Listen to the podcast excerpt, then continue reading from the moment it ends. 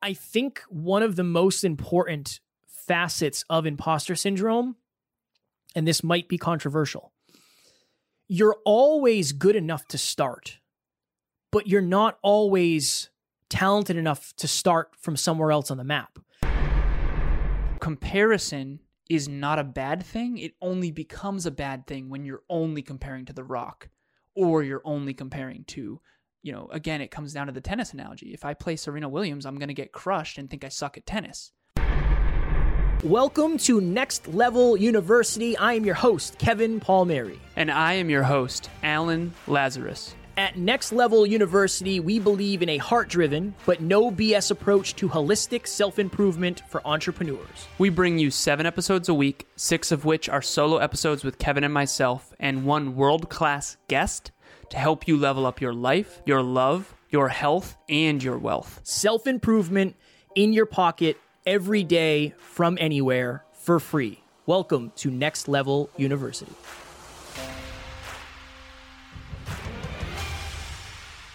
I've gone out of my way at work to get better um, every day, but still feel like I have imposter syndrome. How can I rewire this thought to one that's more positive? I would take yourself, let's do a little exercise, let's do a little visualization. I would close your eyes and I would imagine yourself walking into your job for the first time and all of the questions that you asked yourself that now probably seem pretty silly. For me, how do you how do I set up this microphone? Like what is an XLR cable? What is a mixer? What is StreamYard? I don't even know what StreamYard is. How do you start a podcast?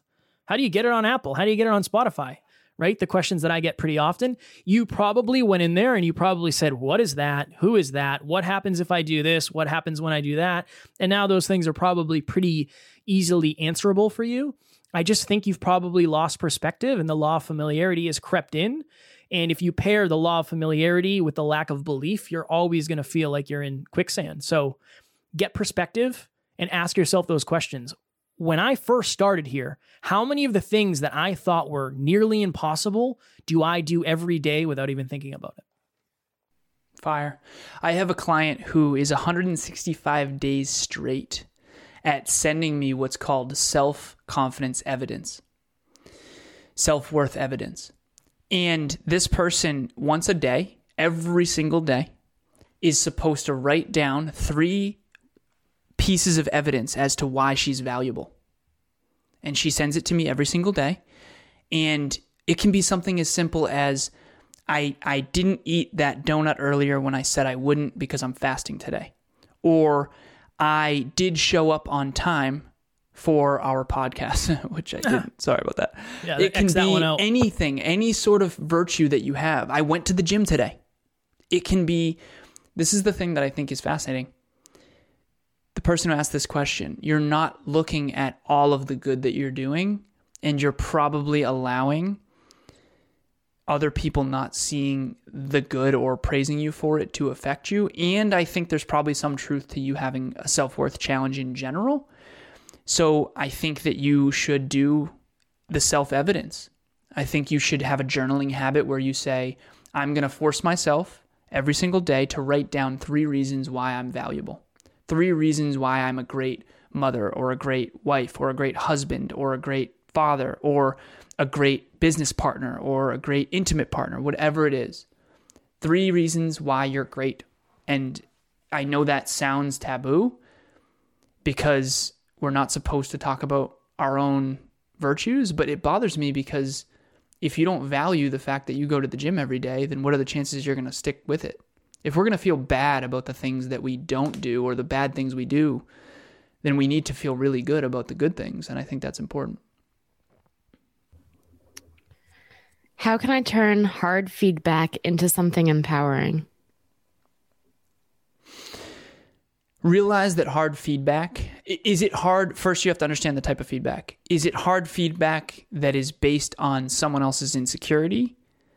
That isn't true, or is it hard feedback because it's true? So that's the two types of feedback, in my opinion. Some feedback is really harsh because it's not true. I had one person lash out at me who said I was a terrible friend, and I don't think it's true at all. I've done nothing but try to help this person. And so that was really painful. I cried and I told them uh, that how much that hurt. But then there's other feedback that hurts because it's true. And you have to determine one or the other. If you determine that it is feedback that is true, you're going to want to reflect on that and contemplate okay, what part of that is true? What part of that am I okay with? And then what part of that do I want to improve? What can I improve from here? So, for example, Emilia asked me after our relationship talks on Saturday, she said, What's constructive feedback? We always do that constructive feedback, constructive feedback. And I said, This isn't just now, but I have noticed it. You say um a lot as a filler word in your speaking. And I think your communication would come up if you worked on that. And I said, Sweetheart, I'm speaking from experience. At one point, we had an um jar where I had to put dollars in the um jar. So, and now I have a bunch of other filler words, basically, literally, genuinely. You probably hear them all the time, like, and we're working on it. But that's feedback that I think is constructive, and it's up to her what she wants to do with that. I think some pieces of feedback you can change so you don't get those pieces of feedback again. And that's empowering. So, very similar to what Alan said. I've told the story before about uh, I was at a party and two girls made fun of me because I was short. Am I short? Yes, I am statistically below the average height of an American man. Awesome. Cool. Is that changeable? Not unless I'm willing to go through some pretty extensive surgeries, and that just isn't in the cards for me. So, feedback that isn't changeable, it is an opportunity to actually get right with. That it's that's empowering. It's empowering for somebody to call you out on your biggest insecurity and then for you to say, "You know what? Yeah, that's that's true. Yep, that is true. I maybe I'm too short for you." Is what it is that that for me has been a game changer. Alan and I, one of the reasons I know our business is growing at the rate it is, is because I just let Alan do the things he should be doing. I just let him do the things he should be doing. I let him lead where he should be leading. Is that difficult feedback for Alan to say, hey, I know better when it comes to this? At times it can be, but what if that's going to help me succeed? That's empowering. And there's also empowerment in showing true humility. There's something empowering about saying, you know what? Yeah, you're right. I, I do say like or um too much. Amy said that to us. Hey, there's been a lot of filler words lately. You guys keep going over on time. Hmm. Amy, you're right. Yep, that is true. We we have been doing that. Thank you for that. This is how we'll improve. And then there's other things that are changeable. Very okay, the like and um. Yeah, we can change it. Let's talk about it. Let's get the feedback. Let's deal with a little bit of pain or discomfort or embarrassment or whatever it may be. And then let's formulate a plan to make it as constructive as humanly possible. If you're getting feedback about a mistake or about an improvement point or communication or the way you're making somebody feel, then you can change that and you don't have to hear that again.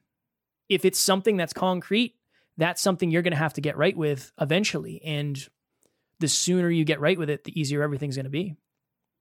Is there a relationship between imposter syndrome and being in the anxiety zone and burnout?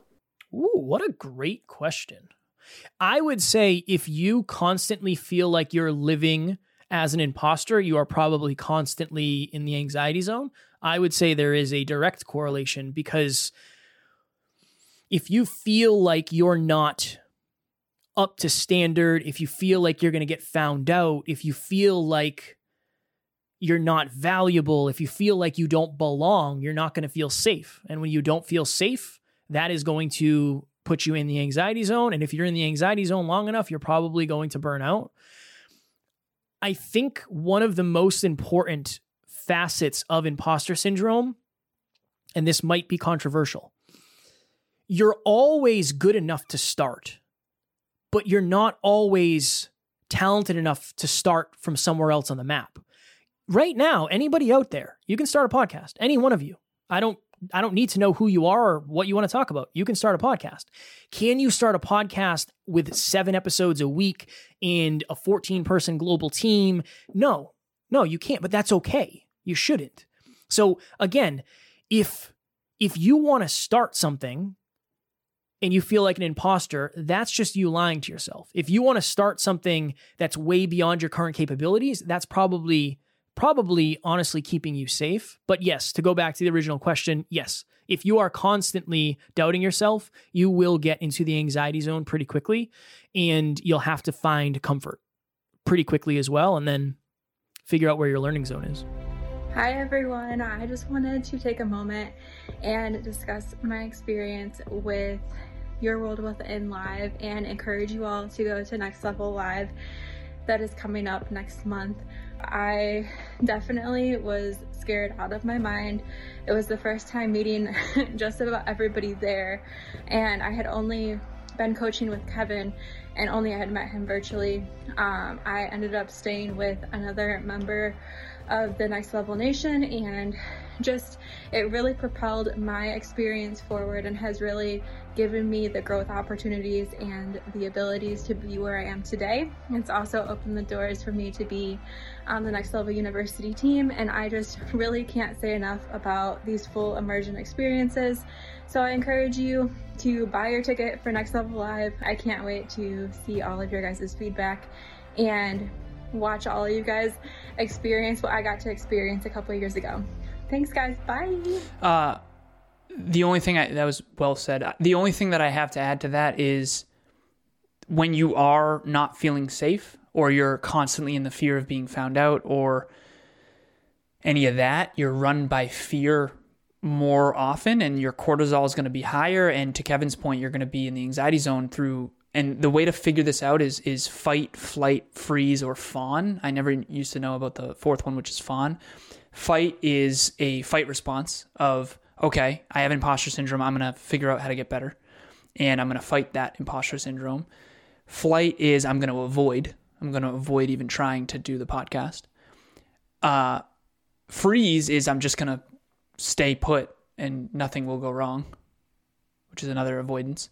And then the last one is fawn, which is I'm just going to appease. So if I, for example, with Kevin, when he said that he's allowing me to do certain things in the business, if I was feeling like an imposter or triggered, I might let him run the show because I'm too afraid to butt heads with him. And so that's fawning, is just appeasing everyone in your environment. And so if you're spending your time in imposter syndrome and self doubt, you're most likely spending a lot of your time in those four things. Usually we have a big one or two. So you're either fighting constantly or flighting constantly. Usually there's someone who um, you're either a, a puffer fish or a turtle shell. And everyone out there viewing or listening this, this is not this is not unique to you. This is just common. You either shell up when you get scared or you ego up when you get scared. And neither one of them is really effective. Neither one of them is optimal. A lot of my imposter syndrome comes from comparing. Are the two the same? And can I use these methods you talked about today to overcome comparison? Uh, overcoming comparison, I think, is probably the wrong idea. I think overcoming negative comparison is a bad thing. So we have something called so Emilia created it, so I'm gonna. It's called the C25 Evolve score. They have a company called Evolve Ventures. I want to give them credit. Emilia and I co-created it, and it was mostly her idea though. I take my clients through this. It's really a growth rate. What's your it's it's it tests you on 25 facets of your character and your personality to figure out how growth oriented you are from 0 to 10. And Kevin and I took group coaching through this and you know, character is one of them, consistency is one of them, commitment is one of them, charisma is one of them, all these different facets. And you rate yourself from zero to 10, but before you do that, you find a floor and a ceiling. So Kevin in group coaching did this live, and the ceiling was Dwayne The Rock Johnson because he's very charismatic and very consistent and very um, has a strong character from what we can tell, things like that. So the ceiling is is The Rock, and then the floor is someone that you know has very little of these things very not committed, very not consistent, very not courageous, that kind of thing. And so comparison is not a bad thing. It only becomes a bad thing when you're only comparing to The Rock or you're only comparing to, you know, again, it comes down to the tennis analogy. If I play Serena Williams, I'm going to get crushed and think I suck at tennis. If I only play a four year old, I'm going to think I'm awesome at tennis and then I'm going to play Serena Williams for a major wake up call it, it's really important to understand that comparison is not the problem. Holistic comparison is a good thing for statistical understanding of where you fall. I think when it's not holistic, it becomes a problem because it either makes you delusional or it makes you self doubt. I just imagine the first person to ever do a painting, somebody on the inside of a cave somewhere, and they didn't have any other paintings to compare to. I bet you they weren't thinking, hey, I really hope wh- whoever sees this believes I was a talented painter. So I would say, very similar to what Alan said. It's you're, you're either comparing, comparison is a part of life. It just, it, I think it just is. When you're driving down the street, if you're looking at a house that you like, you're probably comparing it to the house next to it or the house you live in or the car or the podcast that you're listening to or the radio station or the song. I do believe life is a bunch of comparisons. And as long as you don't allow that to stop you, it's not necessarily a bad thing. This is what I'll say really quickly. I remember when I first started boxing and I, I started kickboxing. There was a punching bag in the corner of our gym that I used to go to. Alan, you you used to go there with me, and Matt used to go there, and Bianca used to go there, and Amy, you've been there with us back in the day.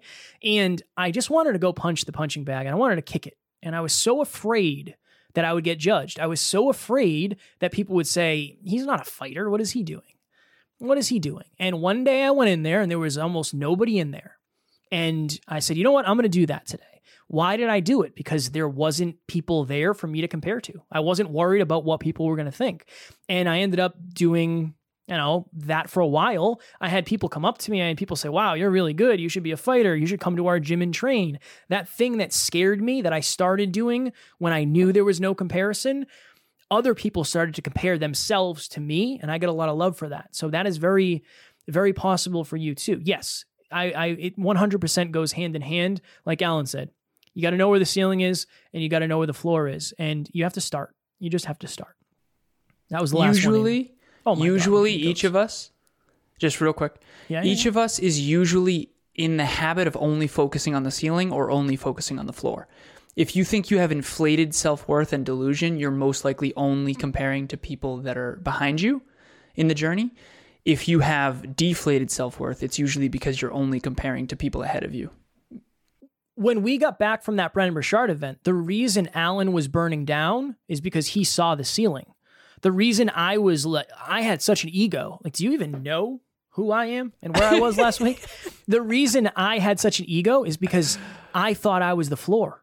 And in that room, I realized I wasn't. That was an empowering thing for me. That was a humbling thing for Alan. That actually brought us closer together because we got to see what each end of the drive to five was like where we don't live. And unfortunately, I went back and, and Alan got confident. Kev, again, I thought I was the ceiling. You thought you were the floor. We Yeah. were both wrong. we were both wrong, which is now empowering. So I'm very happy f- about that. Next Level Nation, if you are watching this, you obviously want more, you want better, you want to get to the next level of your life, and maybe you don't want to do it alone. You've probably tried. Maybe your friends don't support you, your family doesn't support you, you just don't feel like you fit in. Our sixth round of group coaching is starting April 19th. It is live on our website, nextleveluniverse.com. Click group coaching, it'll take you there.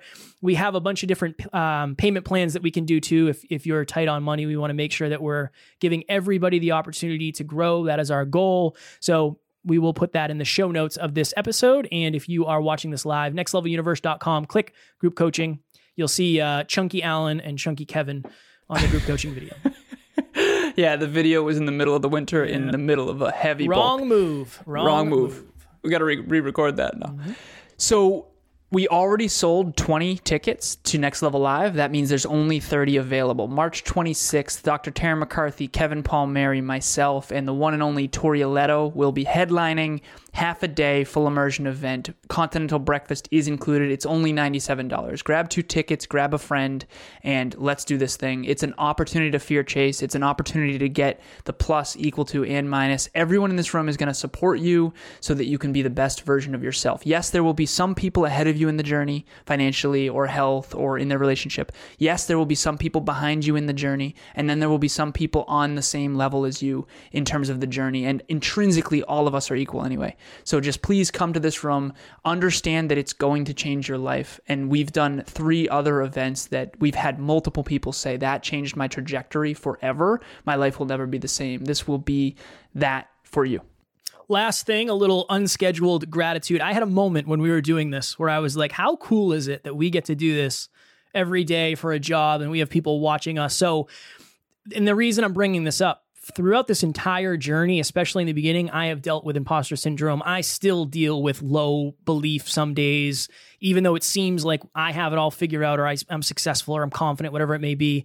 You're not the only one who struggles with it. And you aren't unable to be successful because of it. There are a bunch of people out there right now who are very successful, who seem like they have it all together, who still deal with this. Maybe I'm one of those people. So I wanted to share that because if we didn't continue going, I wouldn't be here doing this with you.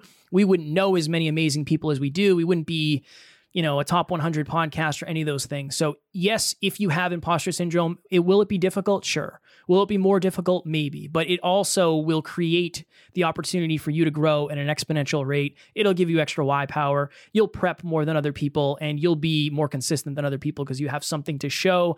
I don't know what this means. Next Level Nation, as always, thank you so much for allowing us to do this. We love you. We appreciate you. Grateful for each and every one of you. And at NLU, we do not have fans we have family. Please reach out. Bye.